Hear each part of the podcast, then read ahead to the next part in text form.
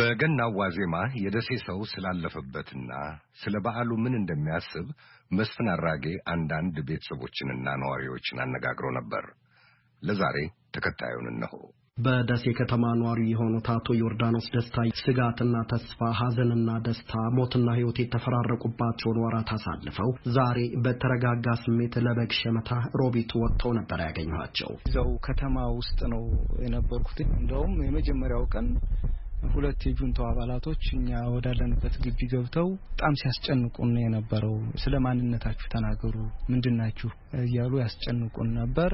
ከዛ በተረፈ ግን ቴሌኮሙኒኬሽኑን፣ የመብራት ኃይሉን፣ ሆስፒታሉን እና ትልልቅ ሕዝብ የሚገለገልባቸውን እንትኖች አውድመው ሲሄዱ ሳይ ነገ የአካባቢው ህብረተሰብ እንዴት ብሎ ነው ከዚህ ጫና ሊወጣ የሚችለውን ሳስብ በጣም ከፍተኛ የሆነ ሀዘንና ችግር ተሰምቶኛል ማለት ነው። የዕለት ፈጽሞ እንዳይደገም ፈጣሪያቸውን ይማጸናሉ። ወራሪው ኃይሉ ከተማዋን በህዳር ዘጠኝ በሁለት ሰዓት ከጠዋቱ ከያዘበት ጊዜ ጀምሮ እስከ ያለፉትኝ አስራ አምስት ቀናቶች ያሳለፍነው ሁኔታ እጅግ በጣም ከባድ ነው።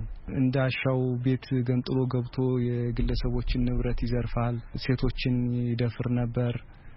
በገጠራማው የወረዳው ክፍልም እንዲሁ የቁም እንስሳትንና የተለያዩ የቤት እቃዎችን ይሄ ነው ልትላቸው የማትችሉ ነገሮችን ከዱቄት ከዘይት ጀምሮ ውድመት አድርሶበት የነበረ ሁኔታ ነው። የመንግስት ተቋማቶች እንዳይነሱ በሚሆኑበት መልኩ የህዝብን አገልግሎት የሚሰጡባቸው ቁሳቁሶች እንዲሁ ወድመዋል። በጣም ከፍተኛ የሆነ የስነ ልቦና ጫናና ጉዳት በአካባቢው ማህበረሰብ ደርሷል ማለት ነው። የህወሓት ኃይሎች ከወረይሉ አካባቢ ሙሉ በሙሉ እንዲወጡ መደረጉን ተከትሎ የቤተሰባቸው ጉዳይ ግድ ያላቸው አባወራ ወደ ደሴ የመጡት ጊዜ ሳያባክኑ ነበር።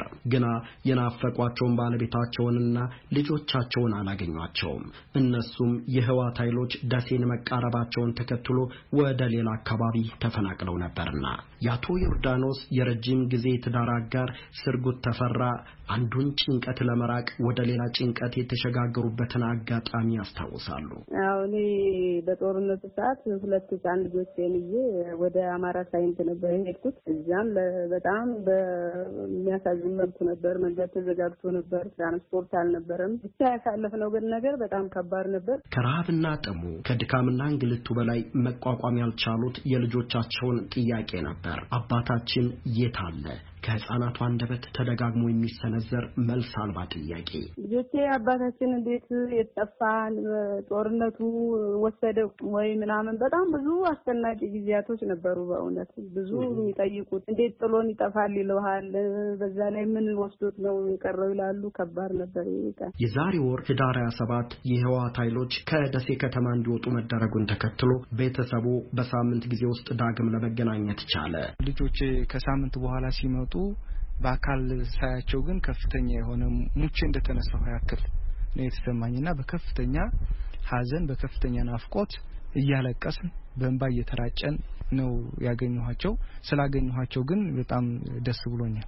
በጣም ከባድ ነበር። በቃ ከሞት ዳግም እንደ መገናኘት ያክል ነው የሚቆጠረው። ምክንያቱም አንድ የቤተሰብ አባል አንዱ ሌላ ቦታ፣ ሌላው ሌላ ቦታ ሆኖ እንትን ማለት በዛ ላይ የልጆች ጥያቄ ከባድ ነበረ። በጊዜው አስጨናቂ ነበር። ያን ቀን አልፈን በመገናኘታችን እጅግ በጣም ደስ ብሎኝ ነበረ። ትናንት የሆነውንም የሆነባቸውንም ቆም ብለው ሲያስቡት ዛሬ ለዚህ ዕለት መብቃታቸው ህልም ይመስላቸዋል። ወደ ኋላ ያለውን አስቸጋሪ ወራት መለስ ብሎ ሲያስቡት በዓሉን ገናንም ወደፊታችን ያለውንም የጥምቀት በዓል እናከብራለን የሚል ሀሳብም ህልምም አልነበረኝም። እውነት ለመናገር ያው እንደሚታወቀው ጦርነት አውዳሚ ነው። ጦርነት ሰዎችን ከቦታ ከቀያቸው ያፈናቅላል። ጦርነት ኢኮኖሚያዊ ኪሳራ ያመጣል።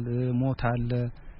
የህጻናትን የሴቶችንም ስነ ልቦና እጅጉን ይጎዳል።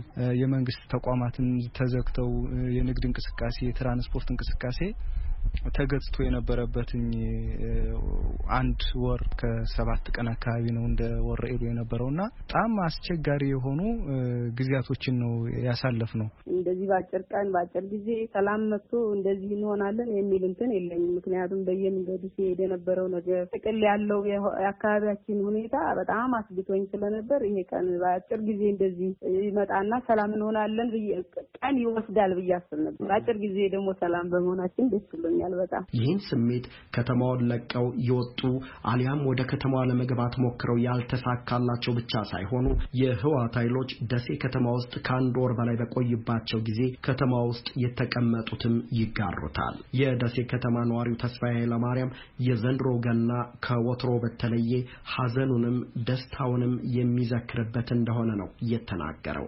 እዚሁ ደሴ የነበርኩኝ በጣም አስፈሪ ነበረ የነበረው ነገር። ብዙ አደጋዎችም ተፈጥሯል። ሞትም ነበረ፣ ብዙ መፈናቀሎችም ነበሩ። ያን ያንን አይተህ በቃ እንደው በፊትም የነበረን ስሜት በጣም አስፈሪ ስለነበር እንደዚህ ተርፈን ለዚህ ቀን ደርሰን በዓል እናከብራለን የሚል እምነቱ አልነበረኝም። ያው እንደ ክርስቶስ ፈቃድ ሆኖ ግን ደርሰናል። ሀዘኑም ደስታም እንግዲህ በአንድ ጊዜ ያዋል በአንድ ጊዜ ነው የሚከበረው ማለት ነው። እንግዲህ አቶ ዮርዳኖስ የወጡበትን የበግ ገበያ አሳክተው ወደ ቤታቸው ከማቅናታቸው በፊት እኛ ኢትዮጵያውያን ባለፈው ታሪካችን እንደሚያሳየን ወይም እንደሚያስረዳን እርስ በርስ ጦርነት ተማዘን በተዋጋንባቸው የቁልቁለትና የጥፋት መንገድ እንደነበሩ ካለማነው ይልቅ ያጠፋነው ነገር እንደሚበዛ መረዳት እንችላለን። ስለዚህ እኛ ኢትዮጵያውያን የሚያምርብን በአንድነት፣ በመተሳሰብ፣ በመዋደድ ባህር ተሻግሮ ድንበርን አልፎ የወጋንን ጠላት በየዘመናቱ ተዋግተን አሸንፈን ሉዓላዊነታችንን አስከብረን ለራሳችንም ኩራት እና ለሌሎች ወንድም የአፍሪካ ሀገራቶችንም የኩራት ምንጭ የሆንበትን ደማቅ ታሪክ ያለን ሕዝቦች ነን። የደቡብ ወሎና ኦሮሞ ብሔረሰብ አህጉረ ስብከት ሊቀ ጳጳስ ብፁዕ አቡነ አትናቴዎስም መልእክት አስተላልፈዋል። በኢትዮጵያ ውስጥና እንዲሁም ከኢትዮጵያ ውጭ የምትኖሩና ከውጭ አሁን ወደ ሀገራችን ወደ ኢትዮጵያ የምትመጡ ኢትዮጵያውያን ሁሉ በሙሉ ቸሩ አምላካችን በአባትነቱ የክብር ጥበቃ ጠብቆ እንኳን ለሁለት ሺ አስራ አራት ዓመተ ምህረት የጌታችን የኢየሱስ የዕለቱ መታሰቢያ በዓል በሰላም አደረሳቸው። ሁሉ የችግር ዘመን አሳልፎ ቸሩ አምላካችን ለተወሰነ ጊዜ ቢሆን ይህን የሰላም ጊዜ አምጥቶልናልና ይኸው የሰላም ጊዜ እንዲቀጥልልን ቸሩ አምላካችን ፈቃዱ ይሆንልን። ያላቸው የሌላቸው ሰዎች እንዲሁም ለትምህርት ቤት፣ ለሆስፒታል የሚያስፈልገውን ሁሉ ለችግረኞች የሚያስፈልገው ሁሉ ስጦታ እየሰጡ ስለሆነ ይህን በማየትና በመስማት እየተደሰትኩ ነውና ሁላችሁም በዚህ መልካም ስራ ቀጥሉበት፣ ግፉበት እላለሁ። መልካም ገና። ለአሜሪካ ድምፅ ሬዲዮ መስፍን አራቂ